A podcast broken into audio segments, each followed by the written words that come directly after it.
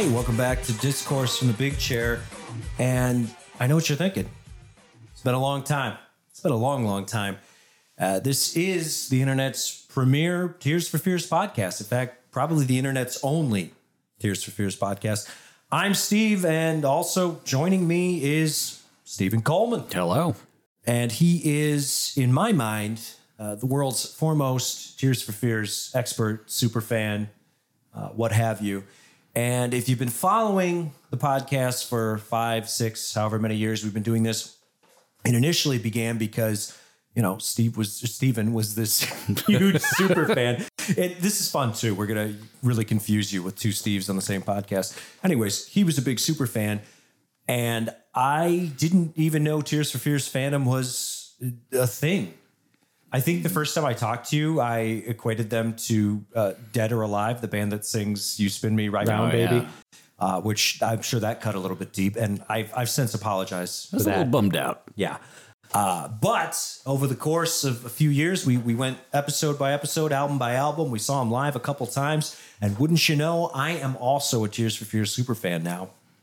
And we are back because if you've been listening to the podcast, or if you go back and listen through to old episodes, you'll probably notice us at the end of basically every episode speculating on when we would finally get a new album, a follow up to Everybody Loves a Happy Ending, which was released in 2004, right? 2004. 2004, the year I graduated from high school, and now I'm 36 years old That's over half our life ago. over half our life ago. And here we are. And we are actually on the precipice of a brand new Tears for Fears album. We have not one, not two, but three singles to talk about. And gosh, and we, I mean, we were discussing this earlier, but there's serious physical release around this too. There's uh, several variants of vinyl. There's a cassette release. Uh, get your compact disc. There's digital, of course, but they're really putting some weight behind this. And uh, also, Tears for Fears, guys, if you're listening, Roland, Curt, please, please do a vinyl release of Everybody Loves a Happy Ending. At least for the 20th anniversary in two years from now. Yeah, we need that. So, something to think about at least. Anyways, we're not just going to be covering the new singles and, uh, you know, our fervor, our anticipation for the new album. What else are we going to be covering? Uh, we're going to be fully covered. We're covering covers. That's right. Tears We are- covers. The comforter over the sheet that lulls you to sleep. Oh wow, that's good. I, I mean, I don't know if we want people to be lulled to sleep while we're talking, but I guess if you're downloading the episode, that's fine. Uh, yeah, and and we're gonna try and cover.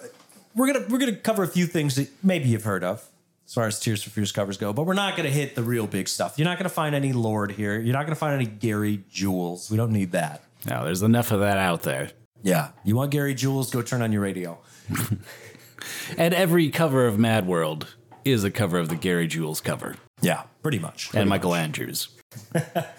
So, yeah, we're gonna kick things off by just just going through some random covers. There's, there's gonna be some names that you've heard of, some that you haven't, and it's it's really interesting because what I look for in a good cover song is how do you transform the original work? Because when I hear a song like "Everybody Wants to Rule the World" or "Shout," I think this is a perfect pop song.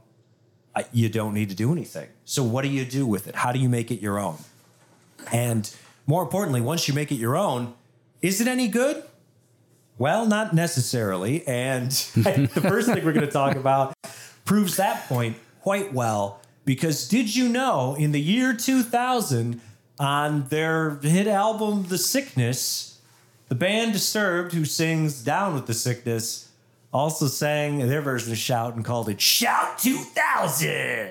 They should have went Shout 2K. Yeah, Shout 2K or Shout Ooh Ah. Oh, man. I'm never prepared for that no. initial scream. Yeah, it's the sound of strange bowel movement.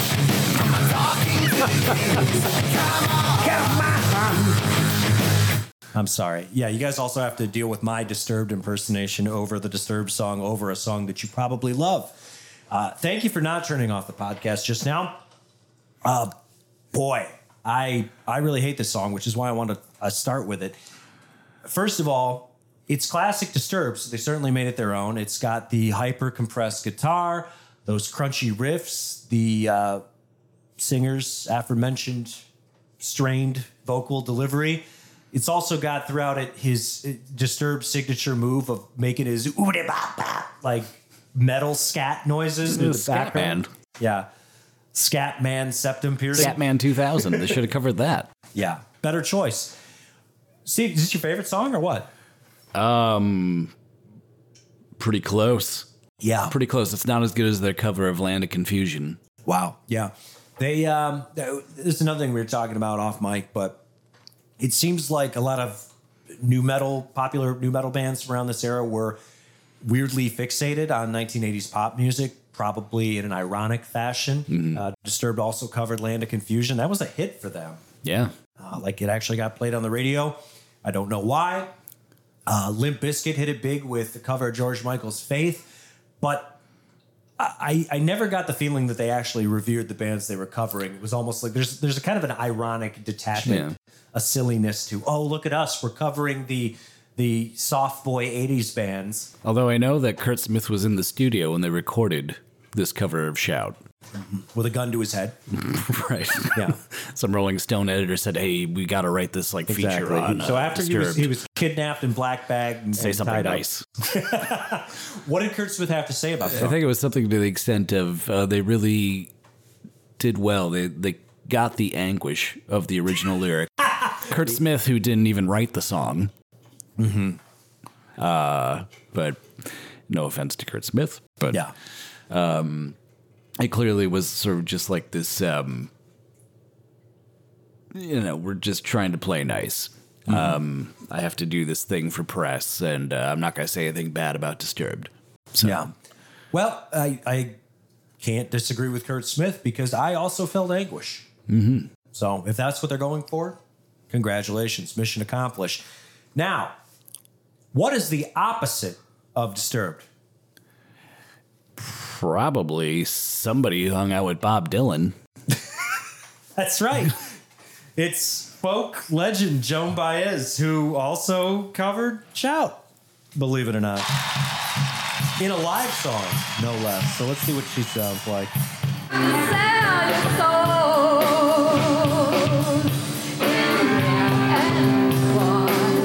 Is this the heaviest song Joan Baez has ever recorded? Whenever I hear Joan Baez, I can only think of Andrea Martin in SCTV doing a Joan Baez impression. I just want to hear her get to the chorus here. Come on. And who's backing her up here on vocals? The Neville Brothers. Oh my gosh, yeah, And the I- two Neville brothers, Aaron and feel Cole. like- Eric and Cole. I'm kind of bummed that you can't hear him though, because I would love to hear him cover shout. Yeah, I'd be into that. so th- this is an odd one. I guess I, I don't hate it just as a curiosity. I, I can't ever see me turning this on and, and being like, I want to listen to this and not the original. It's weirdly the heaviest thing I think she's ever recorded.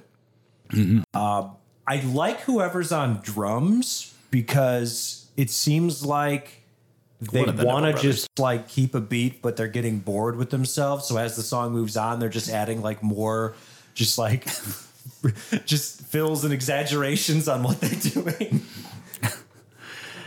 Yeah, it's um, it's audacious. I'm sorry, my teeth are slipping. Uh, there's a lot of audacity in this cover. Um, it was recorded for the Amnesty International concerts, which were in 1986. So the shout was still probably a very uh, hot song. Tears of Fears were still a hot band at the forefront of everybody's mind. And it was probably the closest to a modern day protest song for somebody like Joan Baez to sing. Um, and no disrespect to Joan Baez, but it does feel like my elementary school like librarian is trying to do something to get the kids really into it or like a youth group leader or something like that Yeah, I've uh, I've never been a Joan Baez fan. Like I, Yeah. I respect her. It's cool and everything, but I mean, love what I you just- did Yeah, respect, but no thanks. yeah I mean, what's your favorite Joan Baez record? Uh, whatever that song was on the Life Aquatic Yeah, soundtrack. there you go. Good answer. Good answer. Blowing in the wind. Hey, there you go. Uh, we've got one more version of Shout here, this is from a band called Trope that I've never heard of. You big Trope fan? Uh, not, not a a trope, trope for for trope. So again, this is, I mean, it's a novel take on the song. Another one where I think I'm gonna, gonna fast forward a little bit here so we get to the chorus. These are the things I can do. They really kind of go uh, a little soft and then strong the chorus. This is this is way more like 2000 alt rock as far as the vibe goes. And I, and I think it came out fairly recently too, so it, it does sound dated. Retro 2000s alt rock cover of a 80s new wave song. Is that the style that's coming back now? I guess so. That's what the kids are into. oh boy, I didn't like it when I was a kid. Yeah.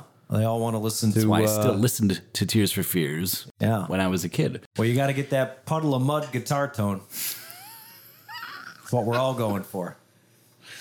Oh, Anyways, uh, yeah, I, I don't know. Of the three, good effort.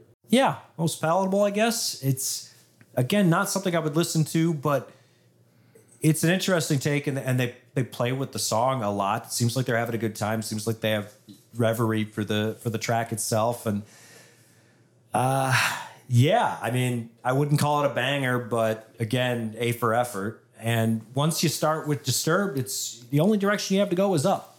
So shout out Disturbed. Which I mean, you last year you you actually had the the joy of meeting the Disturbed drummer's strange Oh, yeah. wife. A little aside, folks. Uh, this was on January sixth, 2021, day of the uh, insurrection at the Oh, Capitol. I just I just know it as as Disturbed Wife Day, but go ahead. But at the time, I was working at this tap room at this brewery in Waukesha, Wisconsin, which is a suburb of Milwaukee. For those who don't know, uh, don't bother going there if you like cool things. Uh, but anyway, um, I'm working and it's a very tense day. We're not showing any of the footage on the TVs at the bar, but. Um, this woman comes in and she's very upset about what's happening and i'm sort of commiserating with her we get to talking just to distract ourselves from what's happening and she mentions oh i wonder if my husband is there at the capitol i was like oh shit who's your husband and she's like well he's actually like a pretty famous musician I'm like, well, okay. I, I, I didn't push it, but she just kept bringing up. It's like, yeah, he's sold millions of records, millions of people follow him and listen to him. I'm thinking she was like married to Ted Nugent. yeah, my mind immediately goes to the nooch. And finally, she breaks down. She's like, uh, yeah, I was married to the drummer of uh, Disturbed. and my immediate reaction to that, like without even thinking about it, my immediate reaction was, I've never forgiven them for what they did to Tears for Fears shout. Did you tell her that? I did. that was the first thing out of my mouth. Luckily, she chuckled, and then she's like, "Oh yeah, that was terrible, wasn't it?" It's like, "Yeah, yeah, it was really bad." Good for her for recognizing that. Uh, but yeah, Disturbed. It's uh, the soundtrack to getting a divorce or being divorced. So Yeah, you do. You're you're a single man in his early 40s with a 2006 Chevy Tahoe, and your your wife, she took everything you had, and now Oh. you just want to shout. over, and she definitely deserved everything he had. Yeah, I'd say uh, so, and more. She should have taken his drums. That would have Yeah, helped. and just burned them. Yeah, just burn them. All right, well, let's move on to another Tears for Fears banger. Let's talk about Everybody Wants to Rule the World. Probably the most covered song besides Mad World. It is indeed. And when I think of people who, oh, yeah, that'd be interesting if they covered Tears for Fears, a name that doesn't come to mind is Gloria Gaynor. and yet, what, do we, have, here? Having, sang the song at karaoke, I feel, like, this is the exact backing track that I've always heard. Yeah, I, I think I think they just got the rights to this one. It was cheaper, and it's wild too because the synth sound and the drum sound is more '80s than Shout, which was recorded in, in the '80s. and wh- when was this made? I've never been able to get an exact date, but I'm guessing probably right after the song was a hit. Hmm. So mid to late 80s, maybe early 90s. It's been around at least as early as 1996 because that's when I discovered it when I was like 11 or 12 years old. Uh huh. Going to Tears for Fears fan websites and looking at, oh, here's a section about other bands that have covered Tears for Fears. And it was a very short list in 1996. And the most famous on that list was Gloria Gaynor with that version that we just heard. Yeah, it's um, I, I mean, it's not bad. It's weird. I don't know who this is for. I I I mean, uh, it, it just it's it's such an odd choice, and and I don't know. It's it's not even a novelty either. It's it's pretty much a a straight cover, right? Like she doesn't. There's no like major flourishes or, or anything she does to to elevate the song or or change it significantly. It's just kind of like, yeah, Yeah. it's the I will survive lady, but she's she wants to rule the world. Well, again, I, I, I feel like maybe she was about to go out on a, like a casino tour. And most people would go just to hear I Will Survive, but she needs to spice up the set list. So I guess I'll learn a few contemporary songs so that uh, the people coming to see my show in Branson can take their grandkids. And the grandkids will have something that they'll really like, like this new band, Fears for Tears. Beats Wayne Newton. now, I might be way off on that, but that's yeah, we could be completely wrong. It, it is. It's it's just a reality, and and this is another one where there's tons of covers out there, but I'm all I'm always interested in why these artists choose songs, and uh, this one is pretty cool. Uh, Patti Smith covered "Everybody Wants to Rule the World." Believe it or not. Jimmy, come on, can't deny this one. Yeah, this. Before I ever heard it, like it blew me away that Patti Smith was covering Tears for Fears, mm-hmm. and I thought that that was going to give me so much credibility amongst my circle of mostly punk rock fans. You know, um, it, it's it's funny too because I, I don't know, like Tears for Fears. One of the things that's always struck me is, I mean, they make these amazing pop songs, but they rarely stick to conventional tones or time signatures or rhythms or anything like that.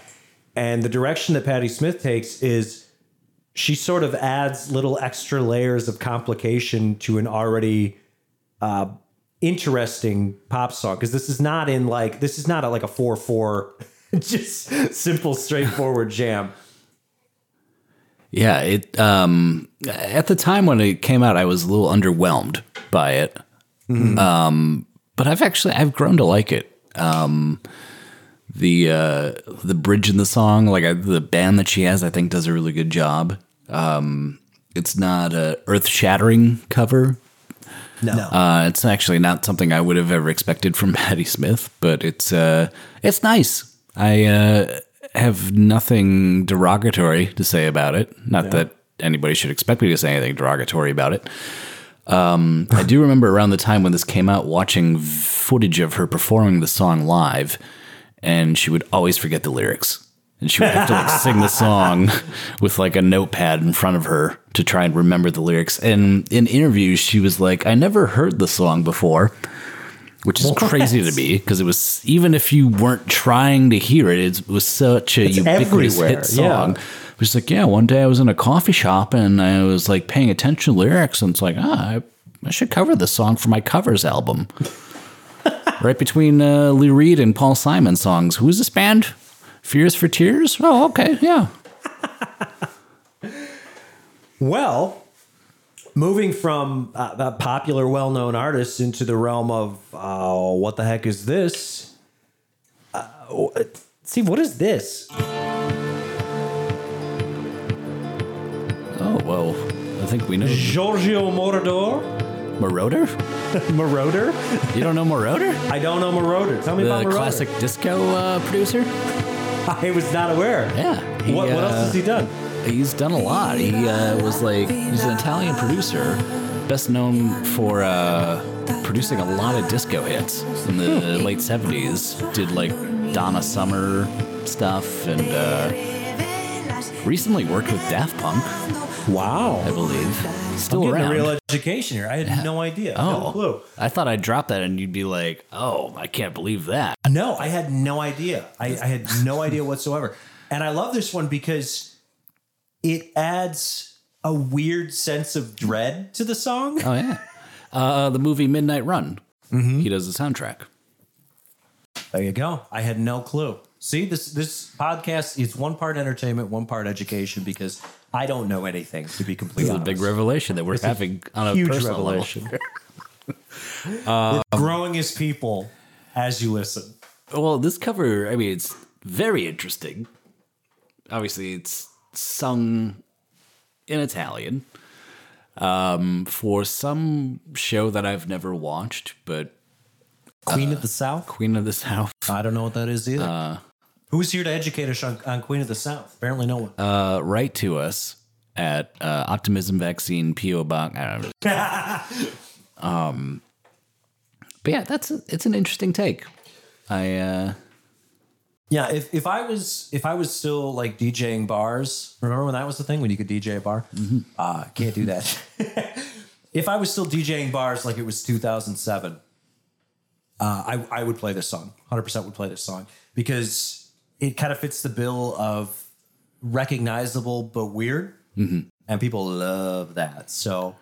Uh, yeah, it's it's fun. It's it's interesting. It's it's something I would listen to again. Do I love it more than the original? Absolutely not. Are you insane? What's wrong with you? But uh, yeah, out of everything on this playlist, it's the one where almost immediately my ears kind of perked up and I was just like, "Ooh, yeah, it uh, definitely is a step above the uh, Lorde version. Sorry, not sorry. sorry, Lorde."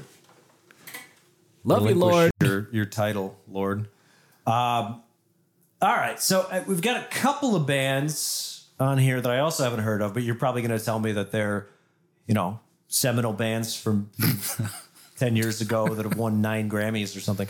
Uh, this is from uh, uh, Lucius. Lucius. I don't know much about Lucius either, but I actually really like this cover.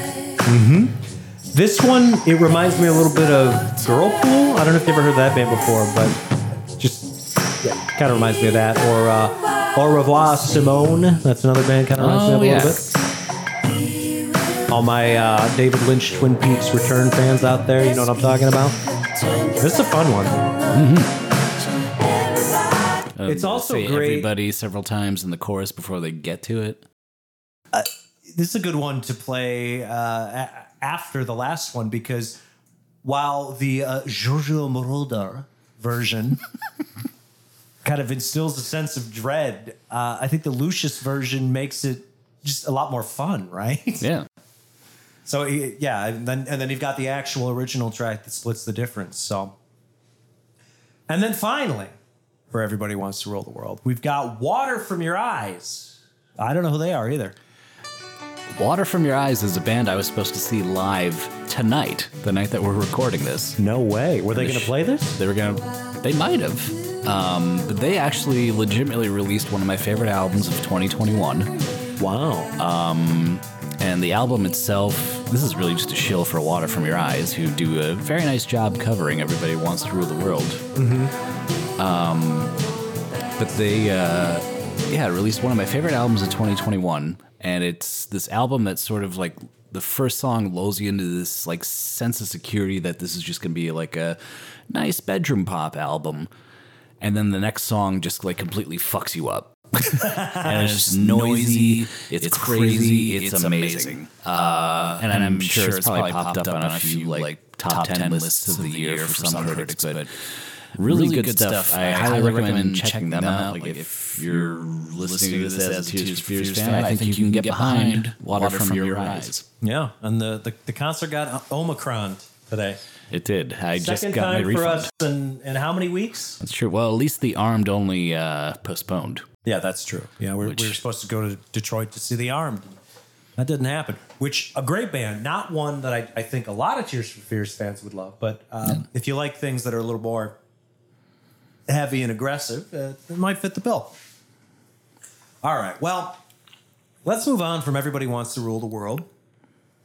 And uh, let's sow some seeds of love because this song, I don't know where you dug this one up, but I, I want to talk about it. The Wurzels, off of their hit album, A Load More Bollocks.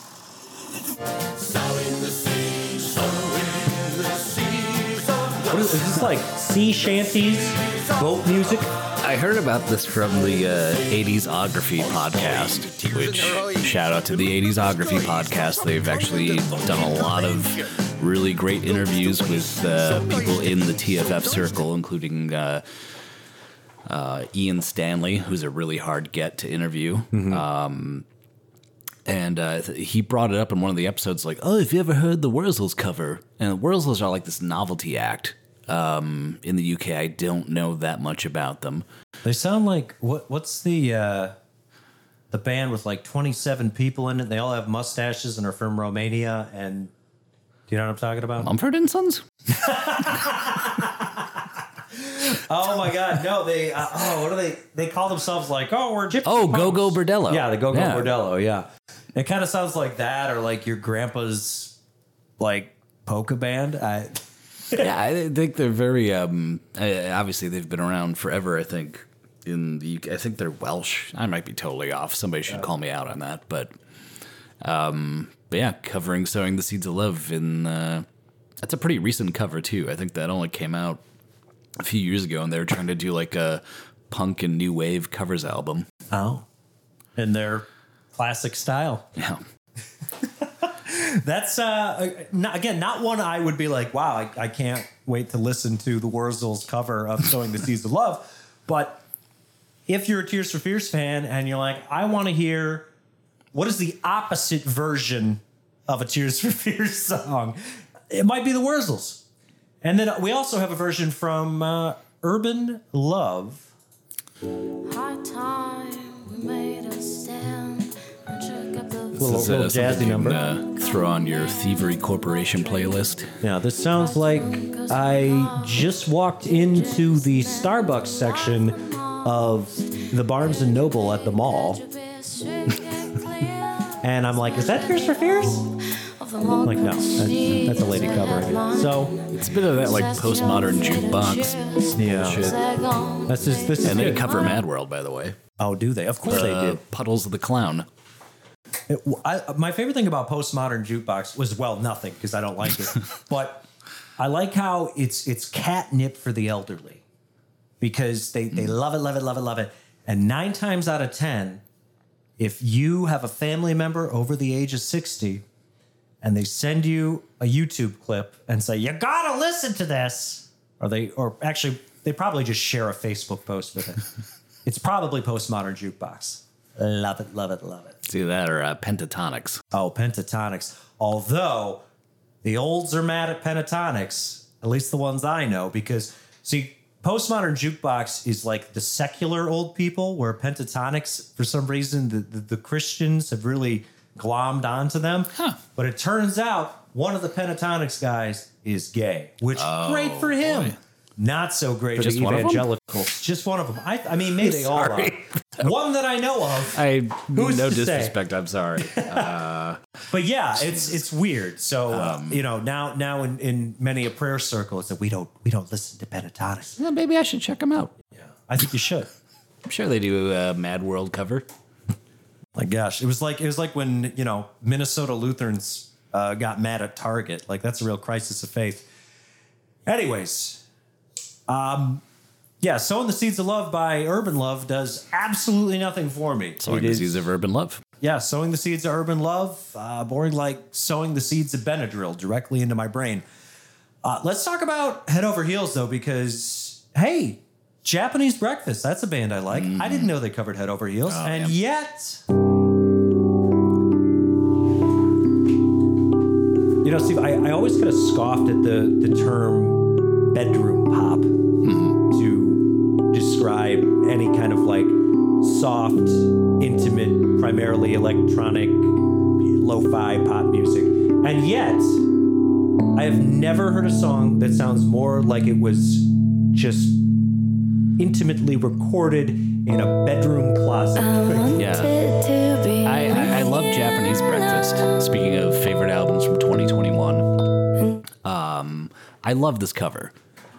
I really do. Like it almost brings me to tears whenever I hear it, and it's so minimalist that it's kind of like with you know a lot of covers like oh okay so they just took all the elements out of it and just brought it down to the Yeah. bare bones. But I really like how she performs this song. I think it's fantastic. Um, I don't go back to a lot of Tears for Fears covers, but this is one I actually go back to. Well, Tears for Fears songs are, I mean, they're layered, right? You know, that's that's part of the appeal is it's the beautiful pop music, but it's it's like a little pop music onion where you can just peel it back and peel it back. And they're one of the few bands that I can listen to, and depending on where I'm listening to it or what kind of headphones I'm using, I can pick out new things that I, maybe I didn't hear before. And it's really interesting that she can capture all the emotion in this song mm-hmm. and strip it down to basically nothing. It's Yeah. it's her voice and a little plinky keyboard, and that's it. And I think that, yeah, and that speaks to the power of the song too, just how well written of a song it is. Um, so yeah, shout out to Japanese Breakfast Yeah, if you're listening. Big it's a fan. banger. Yeah, thanks for thanks for listening, Japanese Breakfast. We appreciate you. All right, well, what about uh, Sam Amidon? I wanted to be with I hate this.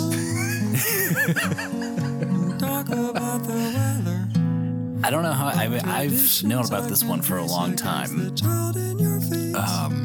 It's one of the first songs I downloaded off of uh, iTunes. I would describe Sam Amidon's singing voice as maybe you shouldn't. Yeah. gentle persuasion. I just like I I get it. It's it's just kind of like you know direction. Could I need you? nasally, nerdy. Traditional wasting folk singer thing too. Because that's the thing with folk singers. It's like it's about the message. It's not about how I'm singing it. Yeah, and this is very much of its time. Yeah, uh, I- just that quirky singer songwriter. I can't really sing, but I'm going to give it my all. Um, I, I appreciate the ambition in the cover, mm-hmm. but uh, yeah, his singing is just. I'm This all guy- about unconventional voices, but fuck him. I can't do it. I can't do it. I was looking into this. I was just like, who is this guy? And so I clicked on his Spotify page and I scrolled down, and he's currently on tour opening for the Weather Station, which is wild. I yeah, he's been around for a while. Yeah. Not my cup of tea. And, uh, you know, I'm sorry, Sam, if you're listening, I may have been a bit harsh. not my thing, man. I just, I'm, I'm not vibing with whatever you're, you're, you're dishing out here. I don't know. Could I need you as much? Yeah. I just, just that little squeal. I can't even do it properly. Like I Mm-hmm. well, I know what you're thinking, dear listener. You're like, well, this has been great, but you've given me all these like, ooh, downbeat, slow covers of, of songs. And where, where's, the, where's the dance club banger? That's what you're saying. And the answer is it's right here. Need a little Matthew Dear with a side of Tegan and Sara. A collaboration that I did not think existed. Hold on, I'm going to fast forward a bit for you. Little Pale Shelter.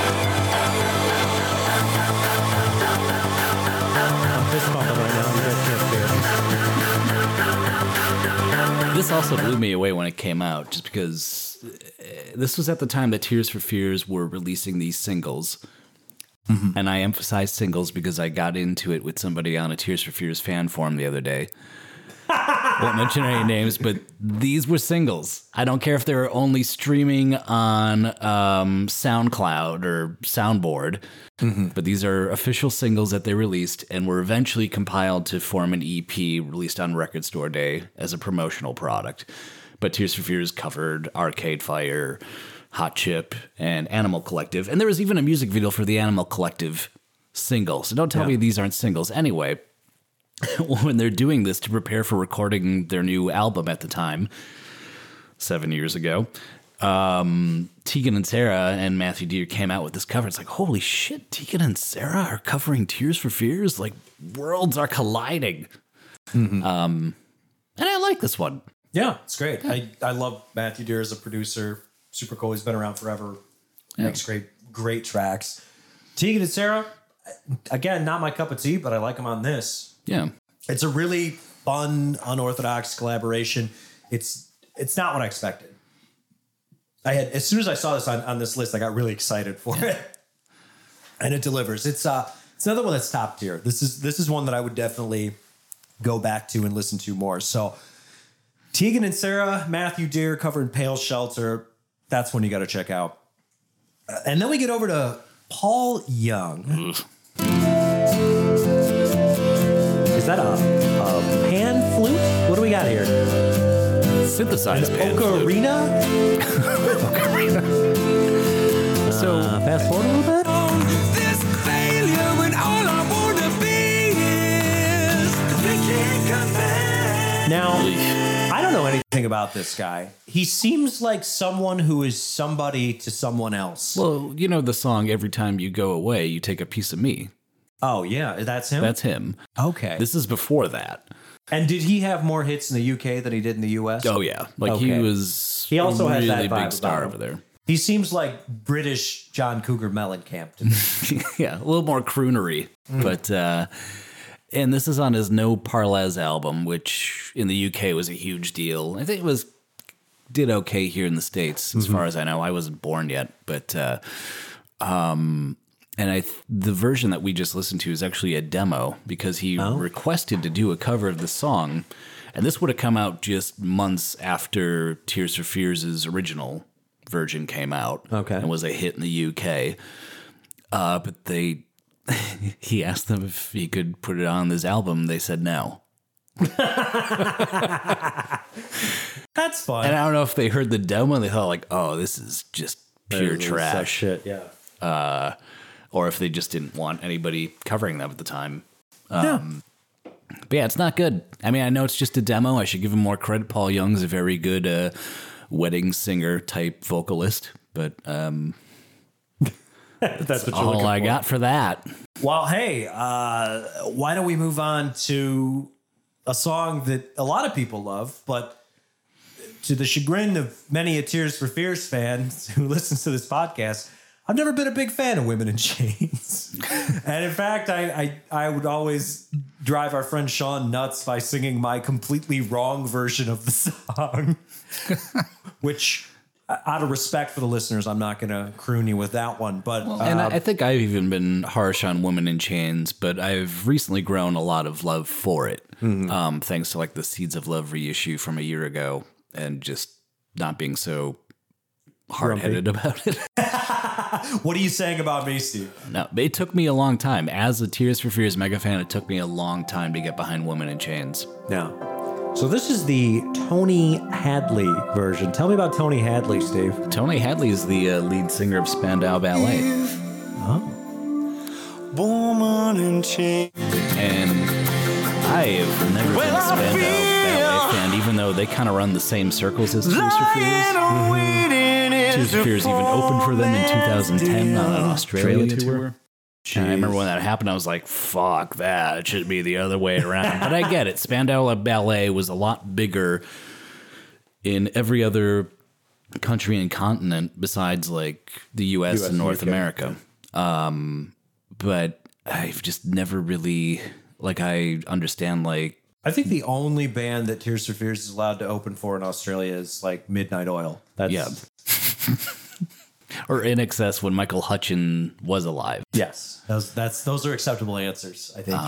But yeah, I've never been a fan of Spandau Ballet besides like maybe a few singles here or there. Um, and I think that this is just a very, I don't know, uh, rudimentary cover.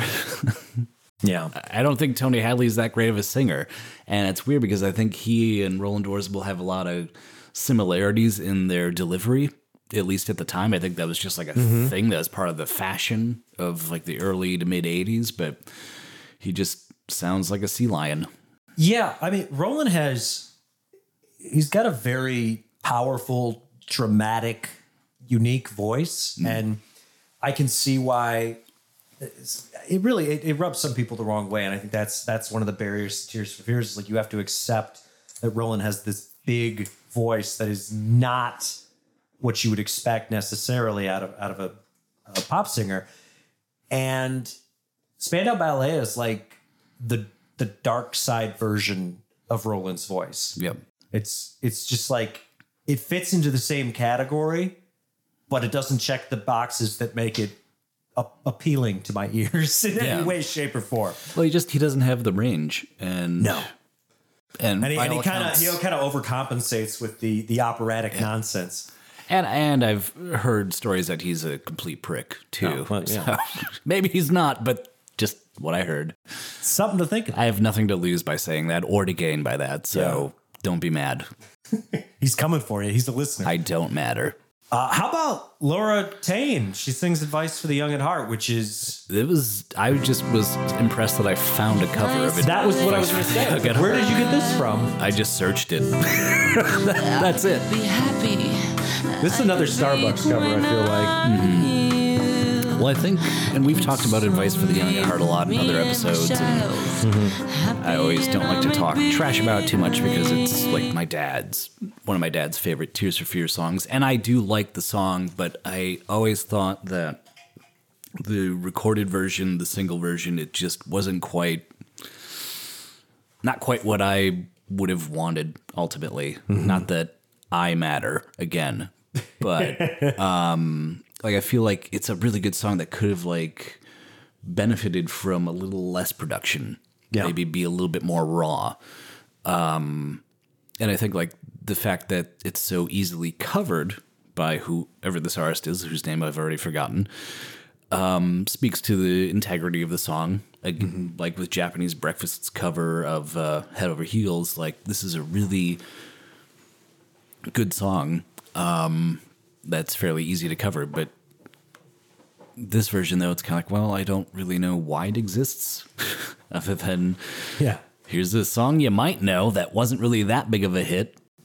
Yep, that's that's pretty much it. Uh, this is another one where, uh, yeah, I, I think I listened to this once and I was like, nope, not for me. I don't even think I listened to the whole thing. I guess if, if you needed an easy listening playlist version of Tears for Fears songs, uh, congratulations, track two. You got it. Uh, but hey, did you know someone actually covered the working hour? Was not expecting this. Also, side note, no covers of The Prisoner? no. What a shame. Uh, anyways, working, hour.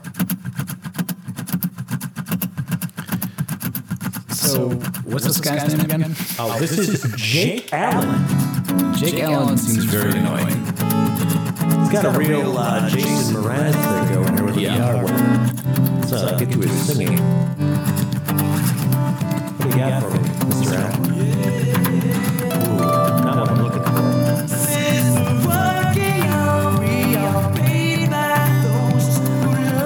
It No, sounds, sounds like, like he's uh, leading a youth choir. Yeah, I, I don't. There's there's Very a certain guitar. type of production for a singer songwriter where they just they, they go really really big on on the on the reverb and it just kind of has this like sterile big room feel to it. And it, you lose a lot of the intimacy of having it, like with Japanese breakfast where that really emphasizes the intimacy and it feels it's almost like this this cone shaped audio that really like zeroes in on you and just hits you with this very soft thing. Like she's sitting two feet away from you just playing this on a Yeah. keyboard and with him I feel like I'm inside of the Dallas Cowboys football stadium and it's me and him are the only people there and he's sitting 200 yards away from me Yeah, I, I, concur. yeah That's, also uh, I just don't like his voice so yeah, it's, just it's too um. And, I, could see somebody listening to this, even like a Tears for Fears fan, think, well, it's actually pretty good. Like, I, get the ambition, I guess, is there, but just not for me. Yeah. in any way. Yep, not for me either. All right, well, moving on. What do we got next? Suffer the Children. What? Who knew? And this is Marceau. I don't know anything about this band or this artist. Mm-hmm. But this isn't too bad. No, this is a pretty kick ass cover. I'm actually going to fast forward a little bit. You know, I, mess- I I mentioned uh, Bars Simone earlier, and this sounds even more like that. Yeah. Honestly. Oh yeah. There's no one around. Uh, but yeah, this, this is a bang. This is one that I had marked as, as one of my favorites. So Look it up. yeah, Marshall, Suffer the Children. Who knew? And hey, shout out for doing a little bit of a deeper cut. You know, not just another head over you. But that's a good one. That's a real good one. Uh, you want to go deep cuts though? How about we had three different versions of ideas as opiates, starting with Who would have thought? Epic 45. Might need to workshop that name. Let's give it a listen. Tell me a little bit about Epic 45, Mr. Coleman. Uh, they do a cover of Ideas as Opiates. Say what you want. Yeah, this is one of those where they're like, I mean, they're basically doing a note for note, beat for beat cover of the original, but not as good. yeah. So if, if you ever ask yourself, like, man, I really like this Tears for Fears song, I wish there was a version that I enjoyed 37% less. This Here you is go. it. This is it. Epic 45. We've done the dirty work for you. But Janice Whaley says, uh, hey, what about my version? So Janice Whaley, actually, I know because she's done work with Curt Smith on some of his solo projects. Okay. So I'm So is his soul on board with this? Or No, this wasn't Soul on Board. This was his more respectable solo work in more recent years, like very recent, actually. And James Roday sings on this. He's the uh, star of the show Psych, which features Curt Smith in it several times. His character on Psych, and I think he in real life is a big Tears for Fears fan. Okay, okay. So this is an endearing cover, just with those variables. Say what you want. Um, Say what you You know, it, it'd be like if, if if I could cover a Tears for Fears song and had the opportunity. Say what you want. it wouldn't be any good. It'd be dreadful. and I don't think that this is actually that dreadful. It's it's fine. It's nice. Totally fine. Totally passable. But better we're, than we're Epic looking for the 45. gems. We're looking for the gems. And uh, then we got, I mean, this is this is the final one we're going to cover on our covers here, but Lilane Audette.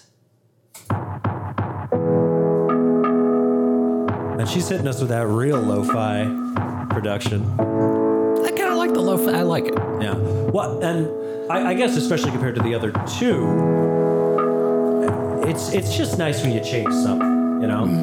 And this is a hard one because it's such a sparse song to begin with. So What do you what do you do? Like you don't, there's not there's not a lot to take away, and you can only exaggerate so much. So I don't know. There's there's not a ton you do. I would say of the three.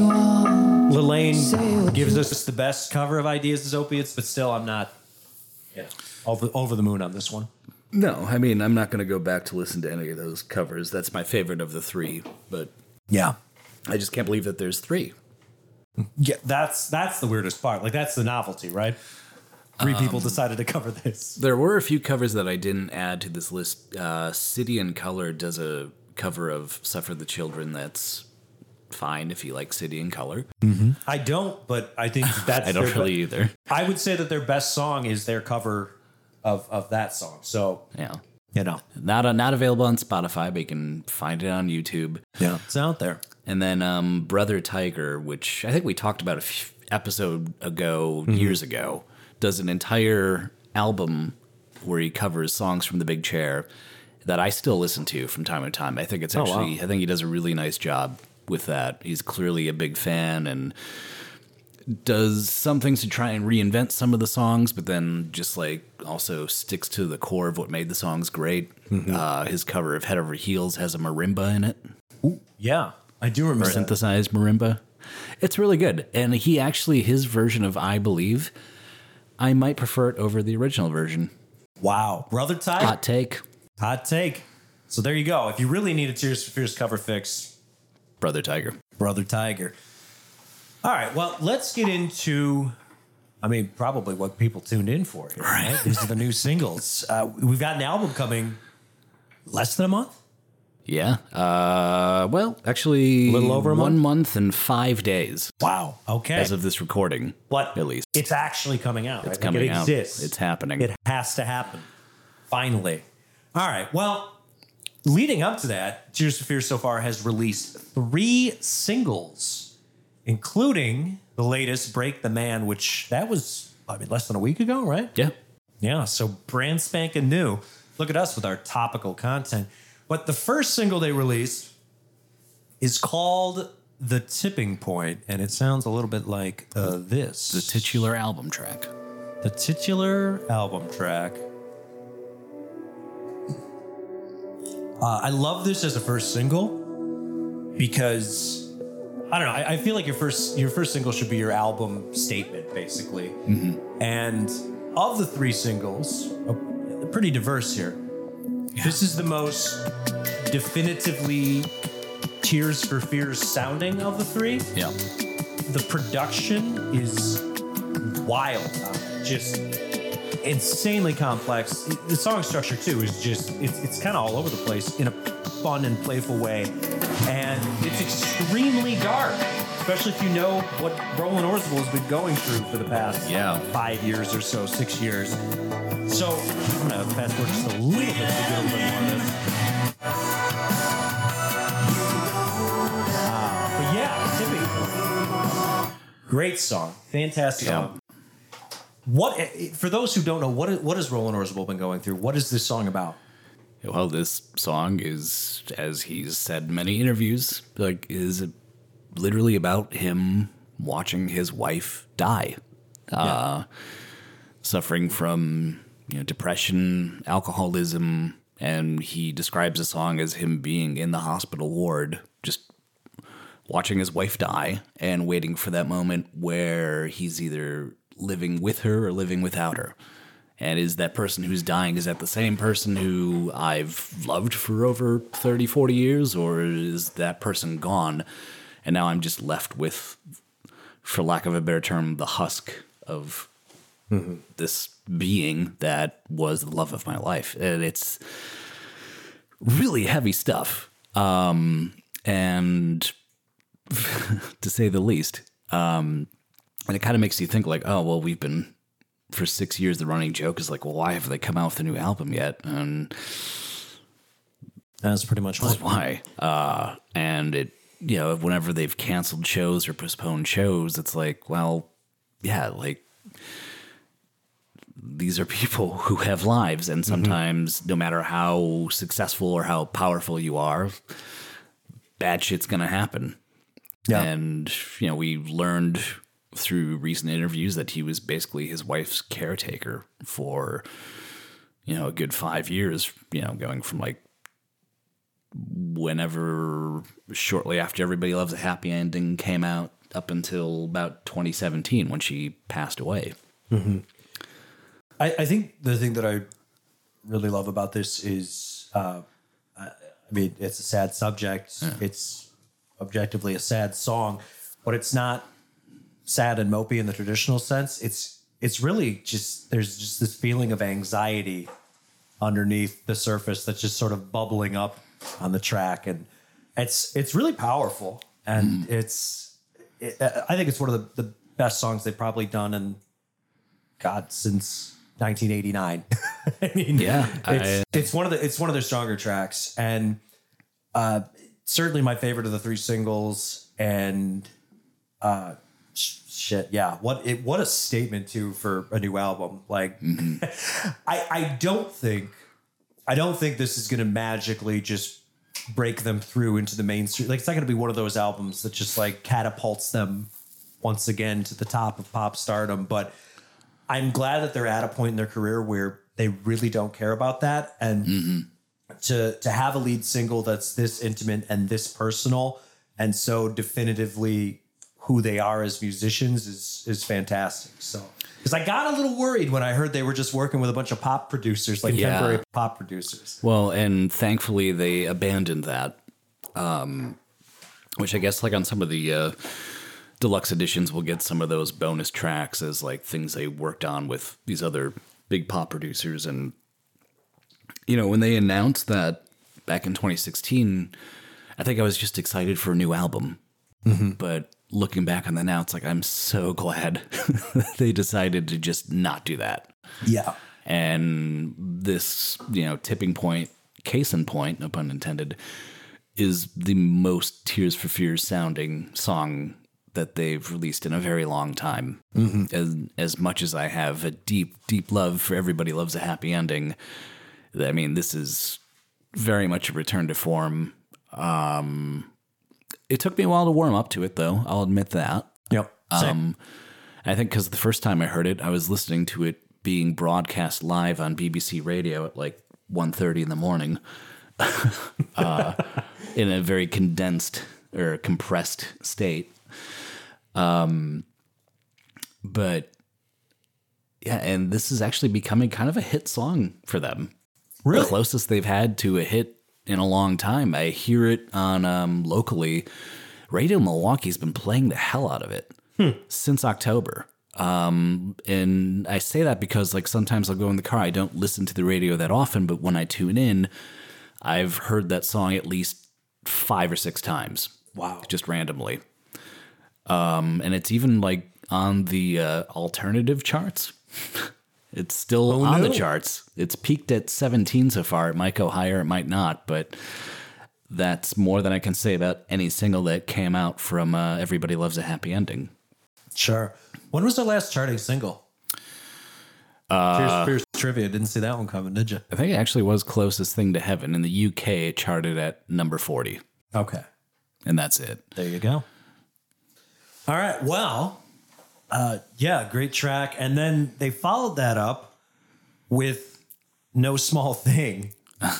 and this is fun because if you release the most definitive Tears for Fearsy sounding single in the last 30 plus years, how do you follow that up? And what if I said you followed it up with the least Tears for Fears Fearsy sounding single and the last 30 plus years? Although this one, it builds. Oh, yeah. It builds to something different. But I mean, just, just give a listen to the beginning of this. Get your sweets from the candy man. Get your truth from the shelf. I mean, when was the last time a Tears for Fears song was it, like it just started off with as an acoustic ballad? Yeah, just blatantly acoustic. Um, never. Yeah. I mean, I, I mean, I, I was, I was deferring to the expert here, but I, I genuinely, I, I could not think of one. I was like, oh, is there something off Everybody Loves App? Is there something off of like I mean, there is like, Raoul the- and the Kings of Spain that I'm not thinking of? I mean, maybe, but nothing this blatant. And there's the there's a bonus track on the Everybody Loves a Happy Ending CD from the UK called uh, "Pull in a Cloud." That's just an acoustic song, but there's nothing this, nothing that makes a statement like this song does. Yep. I mean, uh, Tears for Fears songs they they're not only layered, but they they do they sort of shift around and they're and they're playful. And uh, one thing they don't do though is they don't they don't start as acoustic ballads. But this one eventually it does start to evolve, and then you know by the time you get towards the end, you get a little bit of this. And all of a sudden it's like, oh, there my boys, there my boys. and it just yeah, and it just ends in complete chaos. I mm-hmm. think I don't think there's an actual orchestra, but like there's a little bit of like a string section, and mm-hmm. there's just Oh yeah, this is what we're getting at. drums. We're getting a lot. Yeah. I really, I mean, they have to play that live when we see it. Oh right? yeah, he's. They've talked about it in interviews that it's like one of the songs they're looking forward to playing the most. Mm-hmm.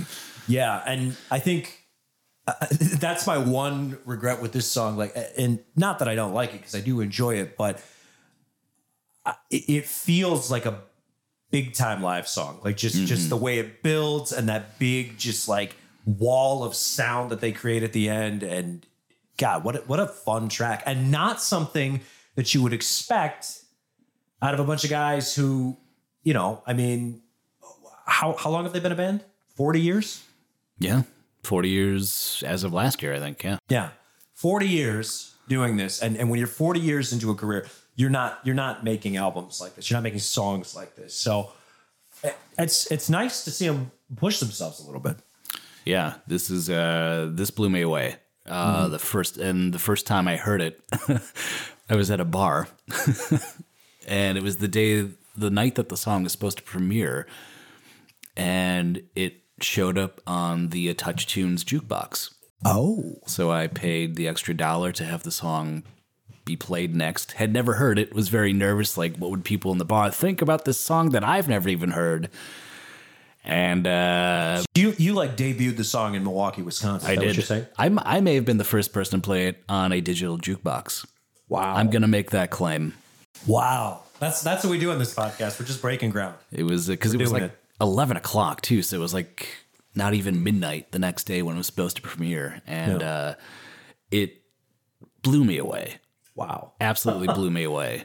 Um, and it still does. Like I don't like I don't know if it's my favorite of the three. Like tipping points, like way up there, but uh, this is uh this is what I was hoping for. Yeah. As far as like new material, this is like both a giant step forward, but also I don't know. It, it is. It's just a giant step forward, and it's not in the vein of like trying to find that hit single that we were kind of promised six years ago. Sure, sure. Yeah, I, I mean, I'm splitting hairs because I enjoy the song. Great, uh, you know, but I, I definitely think Tipping Point's a little bit stronger. I think lyrically, maybe this one doesn't hit as hard for me, but that's not to say that there's anything wrong with it. But you know, uh, and then just a few days ago, we were hit with a third single, and I think you know I, I've had the least amount of time with this one, obviously, but uh, this one I'm probably the the, the coldest on. It just feels like, and this is this is no shade at Curt Smith. Uh, it just feels like a like just like a, a Curt Smith paint by numbers to me. Like it's good, but it's exactly what I expect. It's the Dominic. first ever Tears for Fears single that doesn't have a Roland Orzabal writing credit Really? besides the covers. Okay, so I swear did not know sounds- that, but now I'm patting myself on the back for identifying a pure Curt Smith track. Yeah. and other than like you can definitely hear Roland singing, This was never what I thought it was. This is not who we are. Fast forward a little bit here to the middle. I like that bridge. Yeah. A little bit of that flute in there. So, yeah, uh, this is how like we've been saying. The song's been out not even an entire week at the time of this recording, so we're maybe digesting it a little bit. Um, it is a lot of, to me, Curt Smith trying to write, rewrite "Woman in Chains" as a pop song. Hmm. That's a really interesting take on that. I like that. Um, although I did hear an interview the other day where they Consequence of Sound did a Zoom call with Tears for Fears just a day or two ago. Mm-hmm. And the interviewer was he asked good questions, but he was kind of terrible. he just took him a long time to get to the core of each question. Like he'd ask like Curt, like, hey, can you talk more about this other song on the album? And Curt would be like, well, that's one of Roland's, but yeah, I guess I can talk about it um, but they bring up Break the Man and the interviewer he's like, yeah, so this is almost kind of like a, a sequel to Woman in Chains. And Roland very quickly is like, no, no. mm-mm. It's not. Like Woman in Chains is very specifically about domestic abuse. It's about my mother.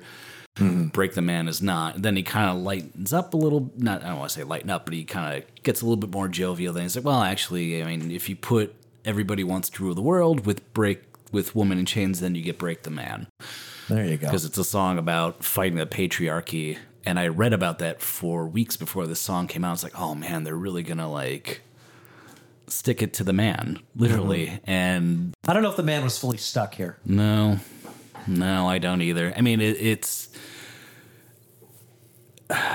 Having said that, I actually do like the song. Um, and I think it it's very um it's the most they've sounded like 1985 since 1985. Okay. just within the production of it at least but um it wasn't lyrically it wasn't as strong as i was kind of hoping it was going to be um i appreciate the message and i appreciate what he's trying to do with the song but uh of the three yeah for me it's maybe the weakest um but i'm very spoiled to even be saying that right now Right. oh, we got three Tears for Fears singles. I have to pick my favorite. Ugh. had this been released as the first single i would have i would have been on board still but i would have been like um yeah. I hope it gets better.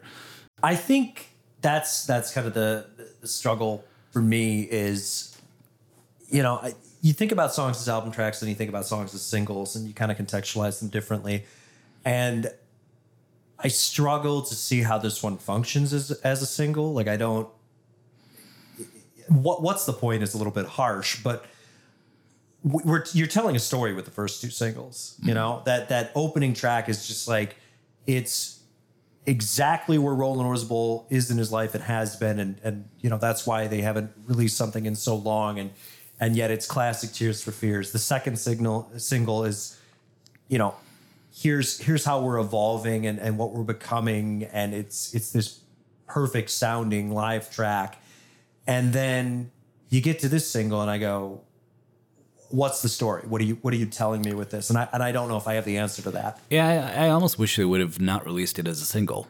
And, would have and that's been- exactly it. Yeah. If this is an album track, and when it is an album track, and there's things that lead up to it and things that come after it, I think I can contextualize it differently, and I might have a different appreciation or hear it in a different way.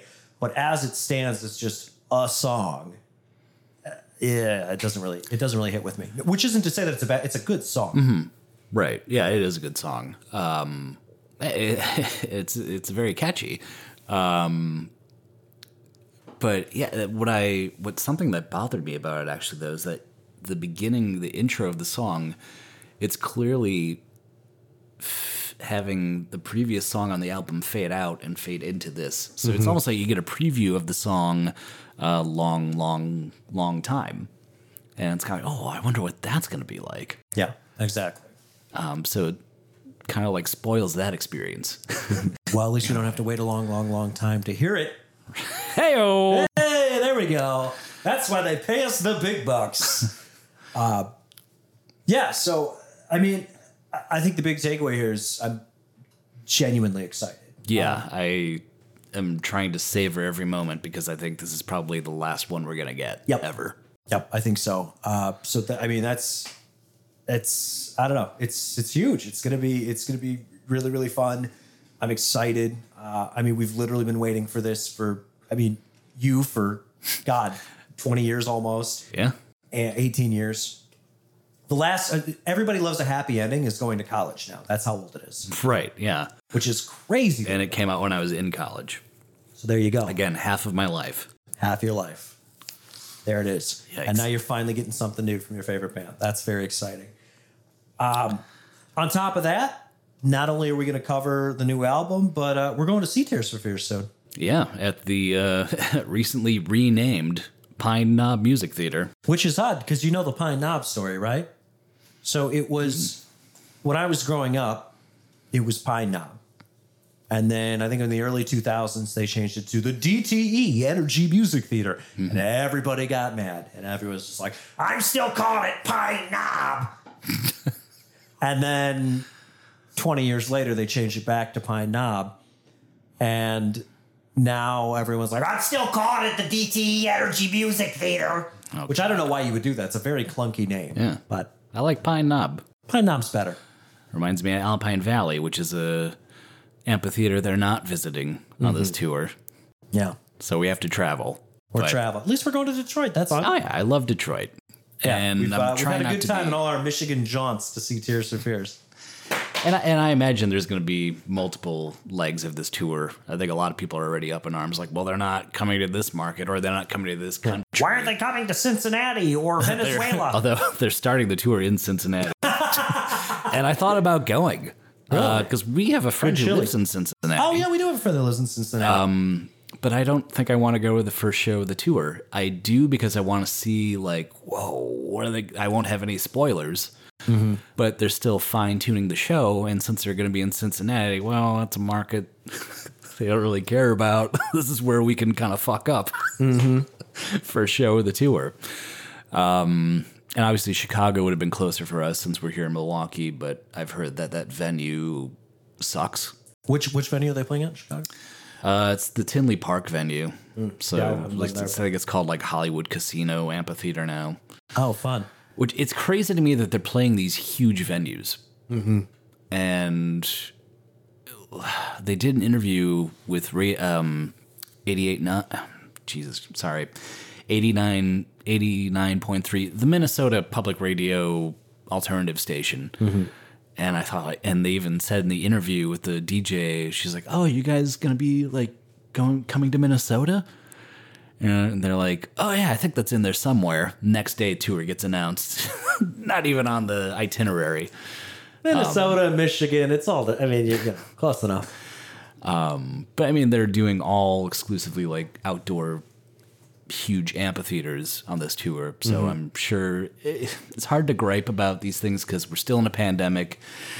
But every band that is around wants to tour in 2022. So mm-hmm. take what you can get, and Absolutely. I'm sure they'll be back. But anyway, sorry for that rant. I'm very excited to go see them We both are. at Pine Knob.